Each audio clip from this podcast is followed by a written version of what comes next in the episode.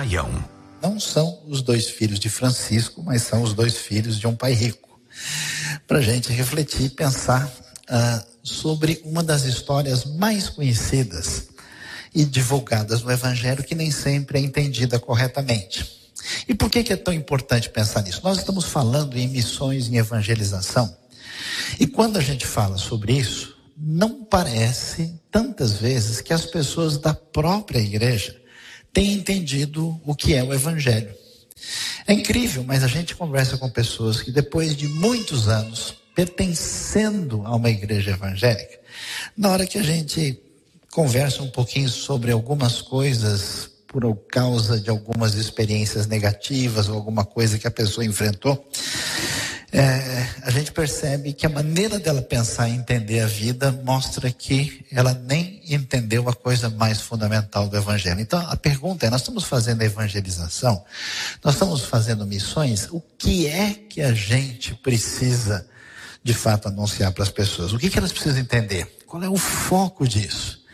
Nos tempos de Jesus, a situação não era assim tão diferente. As pessoas eram religiosas, estavam em volta de Jesus, e pelo menos dois grupos de pessoas estavam próximas a Jesus: os que representavam o pensamento religioso predominante, que haviam entendido a história da ação de Deus no meio do seu povo de maneira indevida e diferente. E as pessoas que buscavam luz para sua própria vida estavam querendo ter direcionamento da parte de Deus. Então, quando nós lemos Lucas capítulo 15, o texto bíblico vai nos dizer o seguinte: Jesus continuou. Um homem tinha dois filhos. O mais novo disse ao seu pai: Pai, quero a minha parte da herança. Assim, ele repartiu sua propriedade entre eles. Não muito tempo depois, o filho mais novo reuniu tudo o que tinha e foi para uma região distante e lá desperdiçou seus bens vivendo irresponsavelmente. Quando você ouve essa história e você imagina Jesus está ali, as pessoas estão em volta dele e ele começa a falar sobre as coisas relativas ao reino de Deus e a explicar como é que Deus se relaciona com as pessoas. E ele começa a contar a história. Mal Jesus começou, todo mundo já levou um susto. Ele já captou a atenção de todo mundo, porque a história que ele está contando, que não é uma história necessariamente que aconteceu, isso não é o foco, é uma história plausível, que tem sentido dentro daquela realidade, é uma história que é extremamente assustadora, porque ele vai dizer que um pai que tinha dois filhos e um filho mais novo chega e pede a sua parte da herança. Qual é o problema? Não era possível receber essa parte da herança enquanto o pai estava vivo. Esse era um tipo de realidade que não estava previsto que um filho, ainda mais no contexto do ambiente antigo, uh, lá na cultura hebraica, nenhum filho chega para o pai e diz para ele, ó, me dá aí a minha parte. Eles não estão dentro da realidade moderna, em um outro mundo, uma outra cultura. Portanto, quando a audiência de Jesus escuta um negócio desse, eles falam, peraí, como assim? Que história é essa? A coisa soa muito mais forte. Soa do tipo, olha, eu quero que o meu pai morra. Eu quero ter acesso aos bens para mim. E assim a conversa prossegue e a gente lê e deixa o pessoal mais assustado. Quando a gente lê, a gente não percebe. Mas a audiência que escutou isso originalmente vai entender o que aconteceu. Por quê? Você não prestou atenção nos detalhes, mas se você olhar bem, o texto diz que ele repartiu a sua propriedade entre eles. Eles quer dizer que entre o filho mais velho e o filho mais novo. E o que está acontecendo aí? A expectativa, num contexto desse, quando o filho mais novo tivesse algum tipo de atitude ou comportamento indevido, se esperava e se imaginava que o filho mais velho chamasse o filho mais novo e convidasse ele a ir para uma conversa em particular e dissesse para ele: escuta, o que está acontecendo com você? Você ficou maluco?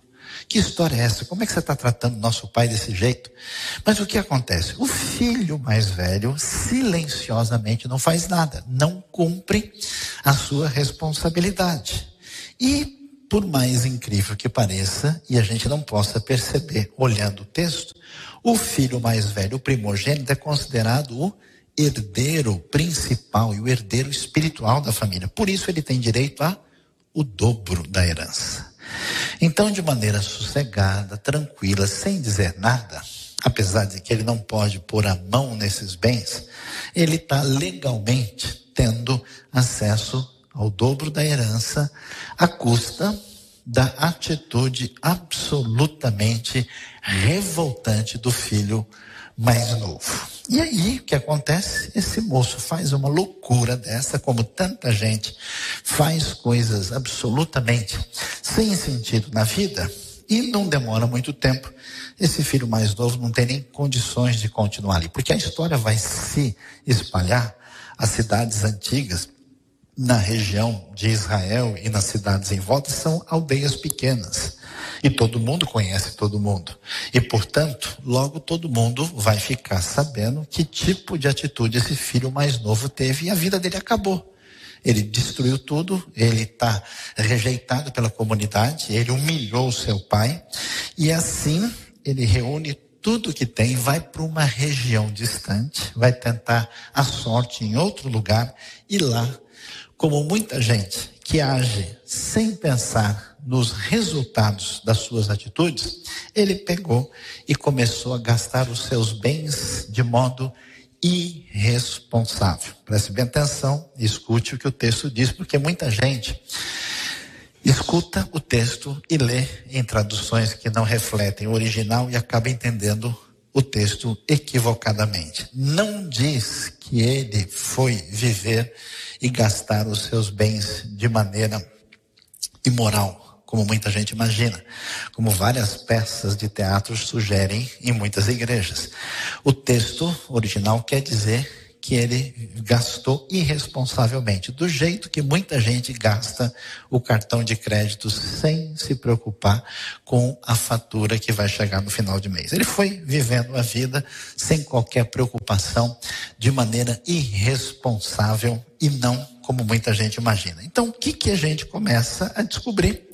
Que o filho mais novo se revela um rapaz rebelde, ingrato, avarento, porque alguém, para ter a coragem de chegar para o pai, olha, você morreu para mim, eu quero dinheiro e eu vou cuidar da minha vida, especialmente nesse ambiente, é muita coragem. E ele se apresenta como um sujeito irresponsável. O filho mais velho, ele mostra para gente o tipo de pessoa que existe nesse mundo, que é o pecador radical é o pecador escrachado. É aquela pessoa que não está nem aí, que resolve, para falar no português erudito assim, chutar o pau da barraca.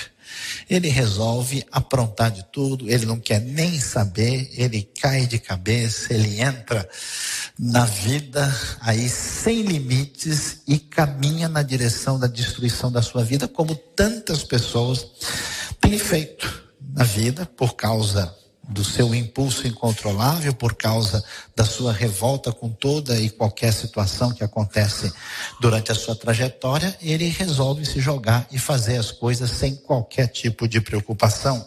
E aí o texto vai prosseguir e vai dizer o seguinte: que depois de ter gasto tudo, houve uma grande fome em toda aquela região. E aquele moço começa a passar necessidade. Por isso, ele foi empregar-se com um dos cidadãos daquela região que o mandou para o seu campo a fim de cuidar de porcos. Ele desejava encher o estômago com as vagens de alfarrobeira que os porcos comiam, mas ninguém lhe dava nada. Uma vida irresponsável, uma vida seguramente repleta de amigos superficiais, onde ele foi gastando seu dinheiro, a herança do seu pai. Agora chega um momento difícil quando a fome chega na região. A região é uma região árida, ela está sujeita às intempéries meteorológicas da região. Existem chuvas que caem geralmente de outubro até fevereiro, começo de março. Depois é uma longa estiagem e se essas chuvas não funcionam direito, a colheita pode falhar e o pessoal vai ter fome e eles têm que sair correndo para resolver a situação.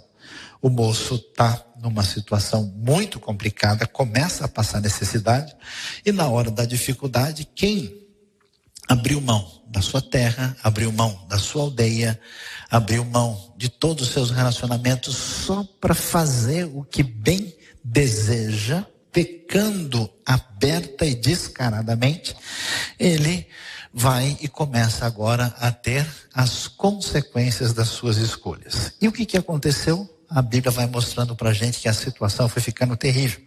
E se tem uma coisa que não tem, assim, popularidade e fama, no ambiente do Oriente Médio, nem árabes nem judeus são muito amigos dos porcos. Mesmo que uma pessoa, no nosso contexto, né, não possa descartar um salaminho ou uma linguiça bem temperada, né? Sei que alguns irmãos já se sentiram abençoados nessa noite, né? Mesmo que algumas pessoas se sintam à vontade com isso, ninguém em sã consciência vai chegar perto de um chiqueiro de um lugar de porco se sentir à vontade. Porque realmente o porco é porco.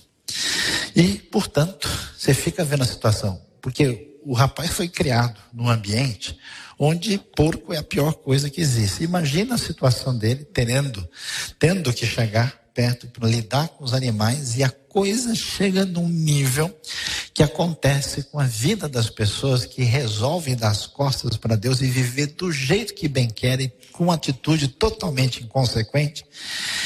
Ele começa a ter vontade de comer a comida dos porcos, que é uma vagem escura, muito amarga, que é encontrada na região e que era usada para os porcos comerem. E você pode imaginar, né? Se a coisa está difícil, se está tendo fome na região, quem é o último que vai receber um menu especializado certamente seriam os porcos. E esse homem fica desesperado. a situação de ponto máximo de decadência quando ele tem vontade de comer o que o porco come e tem mais. Muito possivelmente ele chegou a pedir esmola. Por quê? Esse moço, vivendo na vida boa do seu pai, que é uma pessoa de classe elevada, agora, o texto veio, veja o final do verso 16, que diz que ninguém lhe dava nada. Isso mostra que, muito provavelmente, na sua necessidade, no seu desespero, ele chega a pedir e não recebe coisa alguma. E aí, o que é que nós vamos ver na realidade do filho mais novo? Primeiro, o seu fracasso total. Há dois tipos de pessoas nesse mundo. Algumas são parecidas com o filho mais novo e outras são parecidas com o filho mais velho. E esse filho mais novo é esse pecador escrachado. É a pessoa que fala: não quero nem saber o que, que vai acontecer, eu vou tentar e eu quero mesmo é ser feliz e acaba destruindo a sua vida. Ele vai dar de cara com fracasso, vai enfrentar o que ele nunca esperava que enfrentasse na sua vida, que fome. E talvez a coisa mais difícil de todas, né? Porque quando você tem dificuldades físicas, quando você enfrenta uma barra pesada, mas você tem alguém para te amparar, você tem gente de confiança para você dividir ou conversar. É uma coisa, agora, quando você não tem nada, esse homem está isolado. Ele jogou fora a família, jogou o pai, jogou a sua aldeia, agora não tem nenhum apoio onde ele está, então ele está numa solidão completa, num estágio máximo de desespero e de sofrimento. Então, diante desse fundo do poço, ele chega uma situação que muitos de nós conhecemos muito bem. Diz o versículo 17 que caindo em si, ele disse: Puxa, quantos empregados de meu pai têm comida de sobra e eu aqui morrendo de fome. E mais do que depressa, ele diz: Já sei o que eu vou fazer. Eu me porei a caminho, voltarei para meu pai e lhe direi: Pai, pequei contra o céu e contra ti não sou mais digno de ser chamado teu filho. Trata-me como um dos teus empregados. A gente lê aqui, já começa a falar amém, né? graças a Deus, oh glória, que maravilha, finalmente, agora hum, fizeram um apelo, né? o filho mais moço levantou a mão e veio à frente, e agora todos viverão felizes para sempre, amém, amém. É esse o caso? De jeito nenhum. Que está acontecendo aqui? É o que acontece com todo mundo quando as coisas não dão certo na vida. Alguns estudiosos dizem com razão que essa expressão caindo em si era o jeito que pessoas do contexto do judaísmo tradicional falavam sobre o arrependimento na vida. Que arrependimento era esse? É o arrependimento que todo mundo tem quando faz uma escolha que não dá certo. O sujeito compra lá um carro, Deu dois meses, o carro começa a dar problema, ele fala, puxa vida, por que, que eu fui comprar esse carro? É uma coisa que a pessoa não precisa de nenhuma espiritualidade para descobrir que aquilo não foi de fato a melhor opção. Então, na verdade, Jesus está começando a falar a respeito de como é que Deus é e como é que ele age com a gente em oposição aos líderes religiosos que estão à sua volta e que estão presentes nesse contexto. Então, ele diz uma frase que o pessoal entende como arrependimento, mas que Jesus vai dizer que não é arrependimento real. E o que que esse moço vai dizer? Olha, puxa vida, agora a coisa está difícil. Eu estou sentindo a barra pesada, estou passando um aperto muito grande. É como aquela pessoa, né, que ele não está nem aí para Deus, mas quando a coisa fica feia, aí ele começa a ler a Bíblia, ele vai à igreja, ele traz até uma oferta, ele faz lá, é, ele lê um salmo de manhã, outro de noite, para ver se a coisa melhora assim, né? E ele vai e diz: Eu estou aqui morrendo de fome. Quantos empregados do meu pai lá também? Já sei o que eu vou fazer. Eu preciso montar o meu plano de convencer o meu pai a me ajudar. É interessante que quando esse filho vivia com o seu pai na casa, ele buscou uma relação de autonomia, autossuficiência e distanciamento do pai. Agora não mudou muito. A coisa está difícil. Ele sabe que os recursos estão na mão do pai, mas ele tem certeza que nunca mais o seu pai será o seu pai. Ele tem certeza que a relação fundamental que existia acabou. Não há esperança, não há o que fazer. Então o que, que resta? Resta um plano de ação. Um plano do tipo plano religioso que as pessoas têm para tentar convencer Deus a fazer alguma coisa em favor da sua vida. E aí ele diz: Já sei, eu vou voltar. Afinal de contas, eu não tenho com vontade de comer comida de porco, no desespero que eu tô. Eu tenho um plano que vai ser o seguinte: eu vou chegar, papai, desculpa, eu errei. Eu pequei contra o céu, maneira que o judeu respeitosamente falava sobre Deus, usava a palavra céu para não mencionar o nome de Deus. Eu pequei contra ti, eu fiz a maior bobagem da minha vida, eu saí do bem bom, do conforto e fui entrar aí nessa minha vida autônoma e acabei quebrando a cara. E eu tenho certeza, não vou nem conversar sobre o assunto, eu nunca mais posso ser filho. Eu sei que acabou minha vida, eu não sou digno de ser chamado teu filho. Então, pai, é o seguinte, eu tenho um contrato para o senhor assinar. Eu fui lá, né, peguei assistência jurídica direitinho, eu já abri a, a PJ, pessoa jurídica aqui, ou estou pensando talvez em usar RPA, não sei ainda. A palavra usada, empregado, significa empregado, que é um empregado autônomo, que é um empregado que faz a sua a situação à parte e negocia devidamente com quem que ele quer. Então ele está dizendo: eu sei que eu não tenho mais nenhum pertencimento, eu sei que eu não sou filho nunca mais, mas eu preciso garantir a minha comida, eu preciso garantir o meu sustento. Por isso eu tenho um plano de ação para que as coisas funcionem devidamente. E aí, a atitude dele é a atitude que todo mundo tem. Que durante do, diante da situação do erro e da dor, qualquer pessoa chega ao ponto de desenvolver algum tipo de plano de resolver a situação. No fundo, no fundo, cair em si aqui é um plano humano. Um plano que as pessoas têm na sua relação defeituosa e afastada do Evangelho na sua relação com Deus. Deus é o seguinte: eu preciso da sua ajuda, eu vou fazer assim, eu vou à igreja. A gente descobre, quando você conversa com algumas pessoas, fala: Pois é, pastor, meu filho está com um problema, eu passei isso, olha, eu sempre fui à igreja.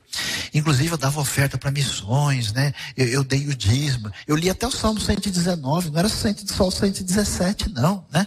E olha, como é que eu passei por esse problema? Como é que a gente vai entender? Você não viu esse negócio? Como é que a gente entende que as pessoas que procuram fazer tudo certo passam por problemas? Quer dizer, a ideia é sempre de uma negociação com Deus. E aí ele está arrependido, mas não tanto. Ele tem o contrato seguro dizendo: eu vou fazer o esquema com meu pai, eu vou pelo menos ser o empregado, e aí o sustento está garantido, eu posso tentar fazer com que a minha vida esteja acertada. É mais ou menos a atitude que grande parte das pessoas tem em relação a Deus. Né? A gente vai, se aproxima dele, a gente faz né, algumas promessas, algumas posturas de atitude, dizendo: Olha, Deus, eu sei que eu não posso pular no seu colo. Eu não tenho tanto direito assim, afinal de contas, né? Quem sou eu? Mas eu tenho um plano legal assim. Vamos fazer, vamos fazer um negócio, né? O senhor ajuda lá em casa e eu garanto aí coisas muito boas no teu reino, afinal de contas, eu está precisando. Então, que tal a gente fazer um contrato adequado? E aí, é interessante porque o pai vai surpreender totalmente. O pai que no ambiente religioso da época não era pai, era entendido simplesmente como um Deus exigente, diante do qual a gente tem que tentar lidar com ele de uma maneira baseada naquilo que a gente faz, baseado no nosso suposto mérito. A Bíblia diz que a seguir ele se levantou com tudo preparado, tudo arrumado, organizado para ele garantir a sua vida no seu plano de autossuficiência devidamente elaborado para que ele pudesse garantir a sua vida. Então, ele vai falar com seu pai, e aí a palavra de Deus nos diz que, estando ainda longe, seu pai o viu e, cheio de compaixão, correu para o seu filho, abraçou e o beijou, e o filho então vai reagir diante disso. Como é que a gente entende o que está acontecendo aqui? Surpreende demais. Por quê? Porque o filho está voltando e a pergunta é: como é que o pai enxerga o filho quando ele ainda está longe? Como é que isso é possível? Qual é a razão por que ele faz isso? O que está acontecendo? A grande verdade é que esse filho, esse moço, não pode voltar para a aldeia. Se ele volta para a cidade, pela vergonha que ele é para aquela aldeia, pelo que ele fez para sua família, ele, ele, ele nem entra, ele já leva uma surra logo na entrada. Ele é vergonha do lugar. Ninguém quer saber. Quem, quem imagina um rapaz que fez isso com seu próprio pai?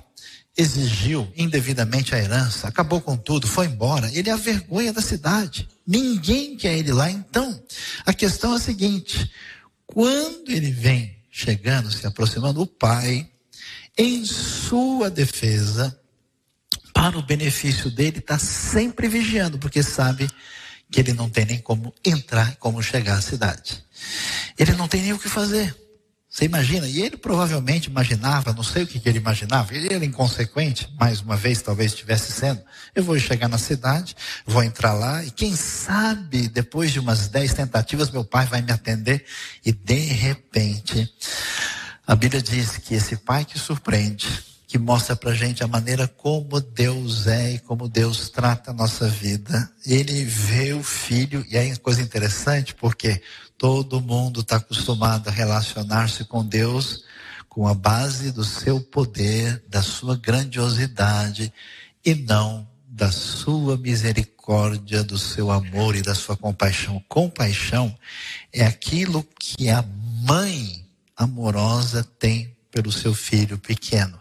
É aquela coisa forte, incontrolável que vem do fundo do coração. O pai, cheio de coração, vai fazer um negócio que a tradição judaica dizia que nenhuma pessoa respeitável fazia, que é sair correndo no meio da rua. Quem corre no meio da rua é moleque de recado.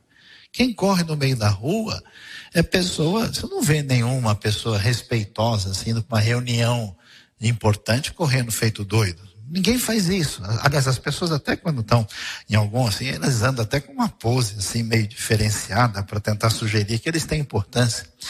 Pois é, esse pai vai passar por isso, corre para o filho, o que, que ele vai fazer? Na frente de todo mundo, para resgatar, para restaurar, para dizer para todo mundo: eu assumo, perdoo, resgato e restauro o meu filho. Ele agarra, abraça. Eu imagino que o filho não sabia nem onde pôr a cara, o coração, tudo mais, e ele é recebido de uma maneira incrível pelo pai. E aí vem o um detalhe, por isso que você precisa ler a palavra de Deus e olhar o detalhe da beleza do texto, porque o filho estava com o contrato na mão. O filho estava tudo certo para fazer um esquema, dizer, olha pai, o senhor paga o meu salário e eu faço o serviço, eu sou mais um dos teus empregados, eu sei que eu nunca vou ser recebido aqui do jeito que eu poderia ser. Naquela hora, o amor do pai, o beijo, o abraço, a recepção vergonhosa do pai para restaurar o filho foi tão incrível que o filho diz, pai, pequei contra o céu e contra ti não sou mais digno de ser chamado teu filho. E a frase que ele tinha criado, que era a sua garantia, ele engole, porque o amor do Pai é mais poderoso do que os planos humanos. Aquilo que era a sua suposta garantia, não é assim que a gente se relaciona com Deus. Não é assim que a gente cria os nossos planos, sem entender o seu perdão, a sua graça, a sua bondade para com a nossa vida. Não é assim que a gente tenta convencer a gente mesmo que, quem sabe, Deus vai nos abençoar porque nós somos fiéis. É incrível. O Pai sempre espera, o Pai passa vergonha, o Pai passa humilhação, o Pai mostra amor total, o Pai mostra o que é graça de verdade. Preste atenção. Às vezes eu fico apavorado, porque eu vejo pessoas tentando sugerir que o Evangelho é uma lista de coisas que a gente não faz. Que pessoas que seguem a Deus não enchem a cara, não fumam, não jogam, não fazem algumas bobagens assim. Há pessoas que entendem que pessoas que servem a Deus são gente que vai ao culto, que faz uma oração em casa, que lê uns versículos. De onde essa pessoa tirou isso? De onde é que está esse negócio? Onde que o Evangelho é, é mera lista de coisas de fazer ou não fazer? O Evangelho é receber o abraço do Pai, é entender quem Deus é. E o Pai, a semelhança de Jesus que sofre vergonhosamente por nós, Deus mostra o seu amor dessa forma, nessa história tão viva. Mas o Pai, na sequência, disse aos seus servos: depressa, tragam a melhor roupa e vistam dele. Porque a coisa não parou por aí. Não fica só no abraço e no beijo. Tem mais. Vistam a melhor roupa nele. Que roupa é essa? A roupa do pai. Coloque um anel no seu dedo. O anel antigo que se usava tinha o nome da pessoa. Era um anel de selar. Era a assinatura. É o carimbo. É o cartão de crédito do pai. Olha, você tem a liberdade. O anel que pertence a mim é seu. Aquele moço que achava que, quem sabe, ele podia convencer o pai a assinar o contrato de trabalho. Eu fico imaginando aqui, eu queria ser fumacinha, ver a cara dele, né?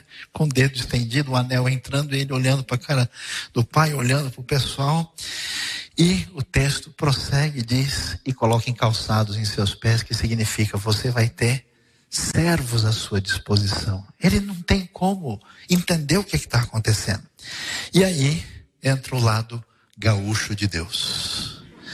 E aí a palavra é: tragam o novilho gordo e matem-no. Vamos todo mundo para o fogo de chão. Agora é a hora especial. E por quê?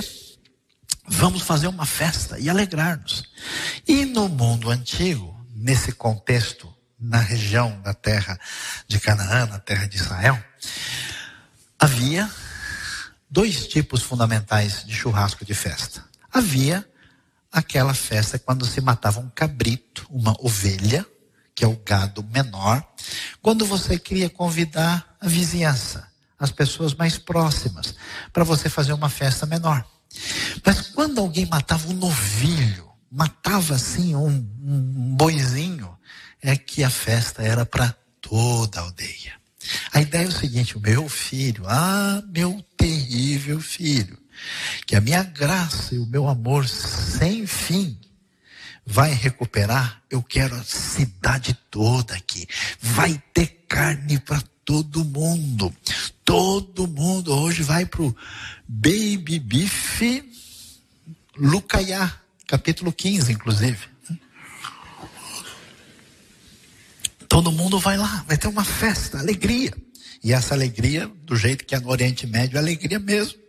Pois o meu filho estava morto e voltou à vida, estava perdido e foi achado. E começaram a festejar o seu regresso. A coisa é incrível, porque a gente vê, né? Preste bem atenção. Você está insatisfeito com a sua vida, você tem dificuldades, você patina na sua relação com Deus.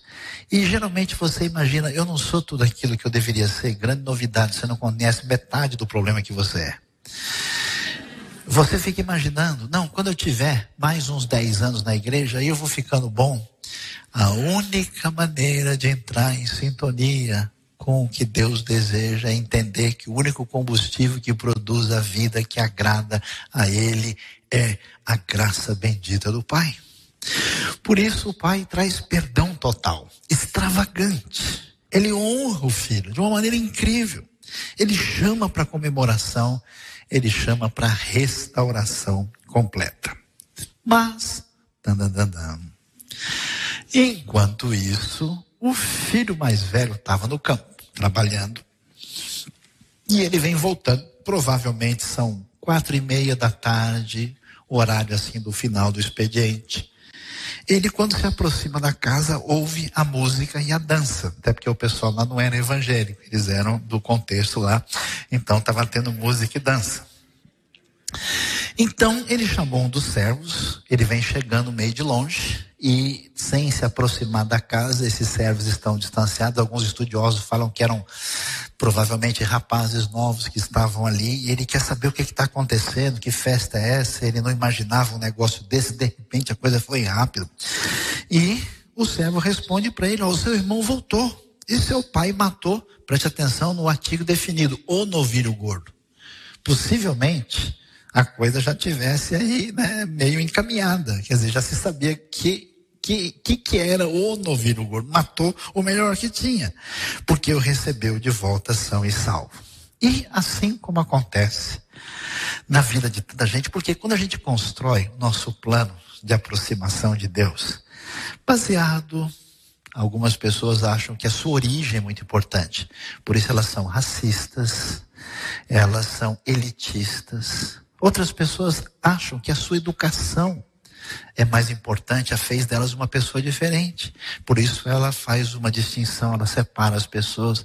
Algumas pessoas acreditam nos seus dotes naturais, sejam ele de quaisquer tipos, e elas fazem uma seleção perversa em função de uma pretensa dignidade superior sobre os outros. Por isso que Deus é bom e de vez em quando arruma um problemão na vida da gente, para a gente entender que o caminho não é por aí.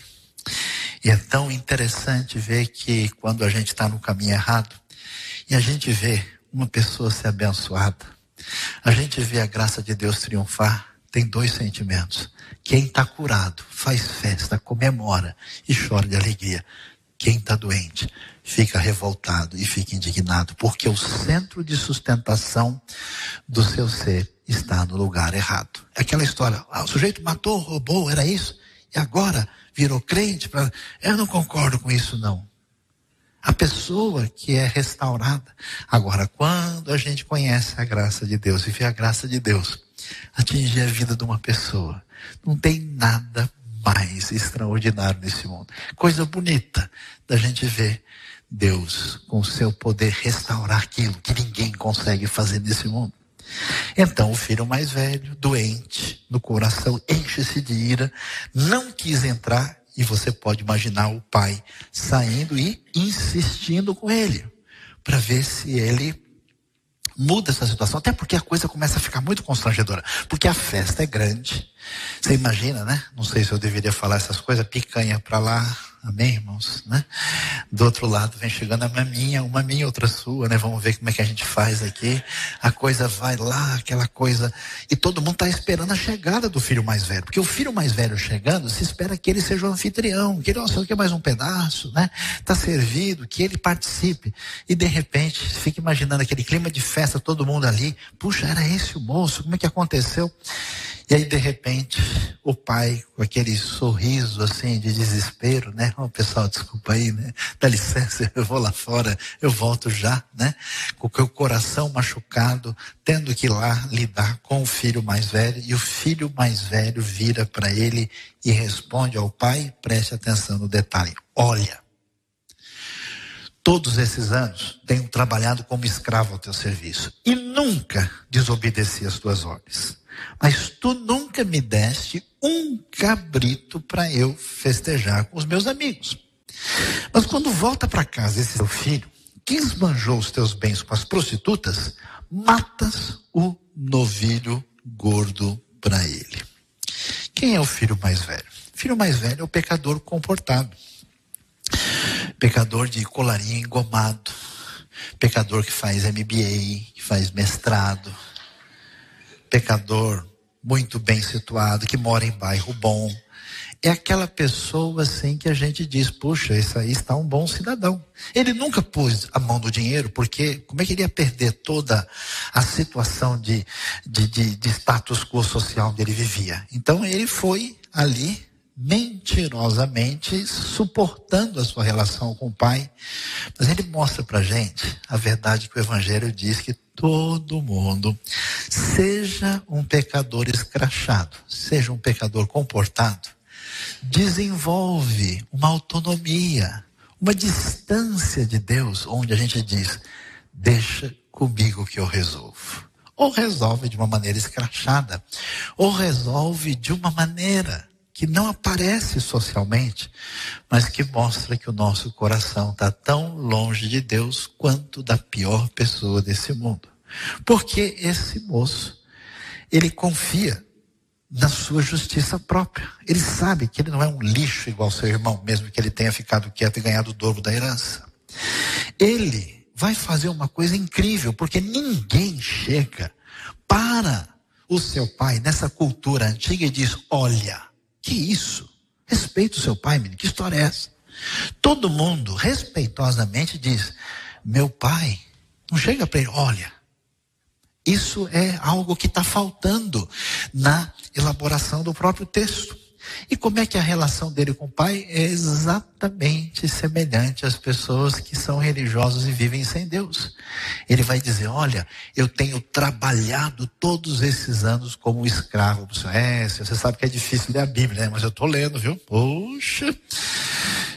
Eu até comecei bem, mas quando chegou naquele negócio, como é que chama? Deu, deu, deuteronômio, nossa, aquele ali, mas ó, graças a Deus eu perseverei até o fim. Cheguei lá. Ó Deus, é difícil, né, gente? Mas eu estou fazendo por onde, né? Espero que eu consiga. Ele tem a sua relação com Deus como uma obrigação, como escravo. A atitude dele é de ingratidão, gratidão total. Ele diz: O Senhor nunca me deu um cabrito para eu comemorar, e agora você está matando o ouvido gordo para ele. E a atitude é de acusador. É interessante, por quê? Como é que você sabe que a pessoa está longe de Deus? Quando o coração dela não faz festa com Deus. Quando a pessoa faz festa por tudo. Faz festa com o carro novo. Faz festa com o seu sucesso, com o seu filho, mas com Deus não tem. Ele não se importa, não mexe com ele. As outras coisas assim, ó. O senhor nunca me deu um cabrito para fazer festa com os meus amigos, com a, com a galera. Mas eu não tenho festa com o senhor. Aqui eu estou trabalhando como escravo. Qual é a maldita religião que você segue? Como é que você se relaciona com Deus? É interessante e é incrível, porque diante disso, o pai, se eu tivesse no lugar dele, eu dava uma surra nesse menino. Eu botava ele assim, vou, eu vou até tomar um copo d'água assim para recuperar. Diante dessa humilhação pública, Preste atenção no detalhe. Olha só o que a Bíblia diz. O pai vira para o filho, que diz para ele: Olha, eu não passo de um escravo na mão do Senhor e diz o que para ele? Meu filho. A cultura antiga raramente usa esse negócio de meu. É algo que sempre predomina é nosso, porque eu faço parte da comunidade. Meu filho, acorda, você está maluco. Você está sempre comigo. Aliás, você sabe que o dinheiro todo é seu, você ganhou na herança desde sempre. Tudo que eu tenho é seu. Como é que você está reclamando que não ganhou nenhum cabritinho? Mas, meu filho, nós tínhamos que celebrar a volta desse seu irmão e alegrar-nos, porque ele estava morto e voltou à vida, estava perdido e foi achado. Você vê que a conversa do pai é sempre chamando para a festa. É tão estranho como as pessoas se relacionam com Deus e não fazem festa com Deus. É incrível como é que o pai reage, da maneira como ele reagiu com o filho mais novo. O filho mais novo fez a loucura. O pai foi lá, mostrou sua graça, sua bondade. Agora chegou a hora da verdade e a loucura do filho mais velho que estava escondida na sua hipocrisia aparecer e a palavra do Pai, da mesma maneira, mostra graça, bondade, desejo de perdão para recuperar esse coração. O que, que a gente vai descobrir? O Pai mostra amor intenso. Ele é bondoso, graça, e ele mantém o seu convite à comemoração.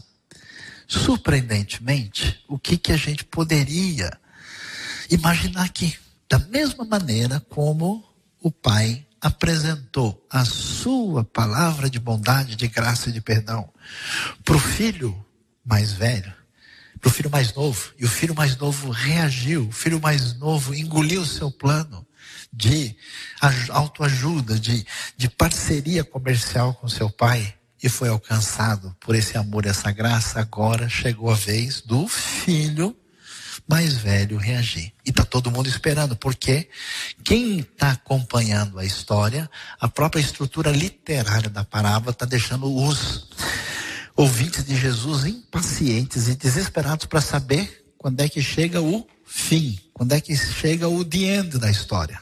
E, de repente, quando o pai fala, a gente vai ver a resposta do filho mais velho. Todo mundo está sabendo. Bom, agora o pai fez isso.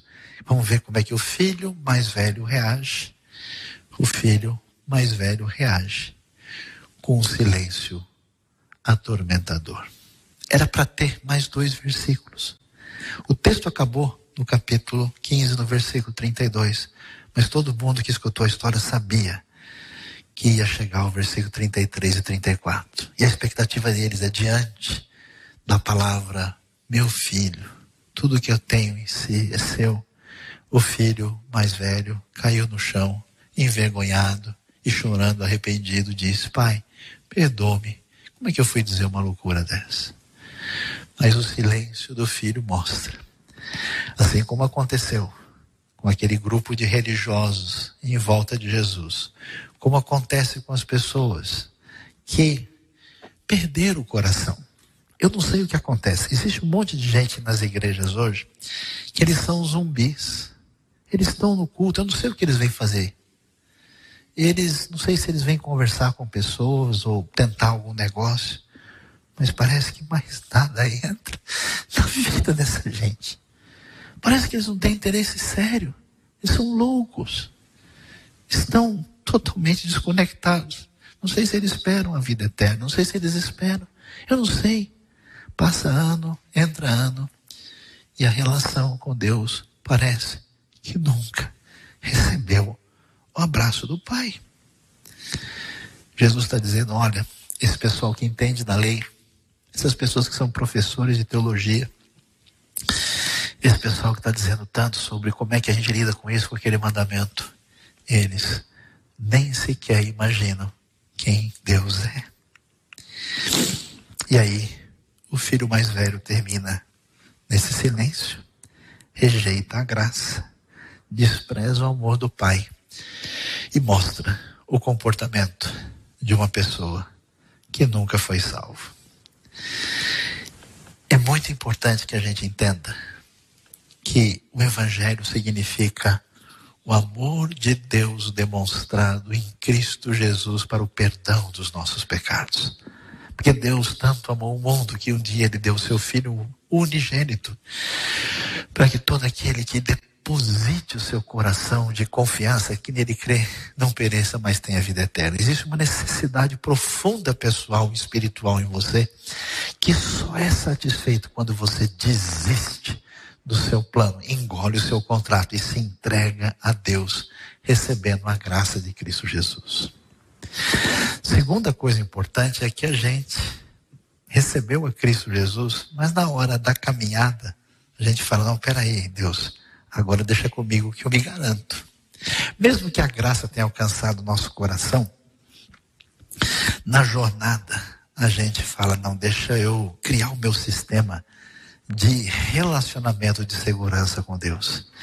E eu tenho visto pessoas na minha vida que há um tempo atrás os seus olhos brilhavam pelo Evangelho, seu coração ardia, a sua camisa era da torcida de Deus. Depois de um tempo, eles vão se tornando pessoas automáticas. Pessoas que vão levando a sua vida como quem segue um grupo de regras que ajuda a gente a ser mais bem sucedido na vida. É importante levar os filhos para a igreja, senão eles caem no mundão.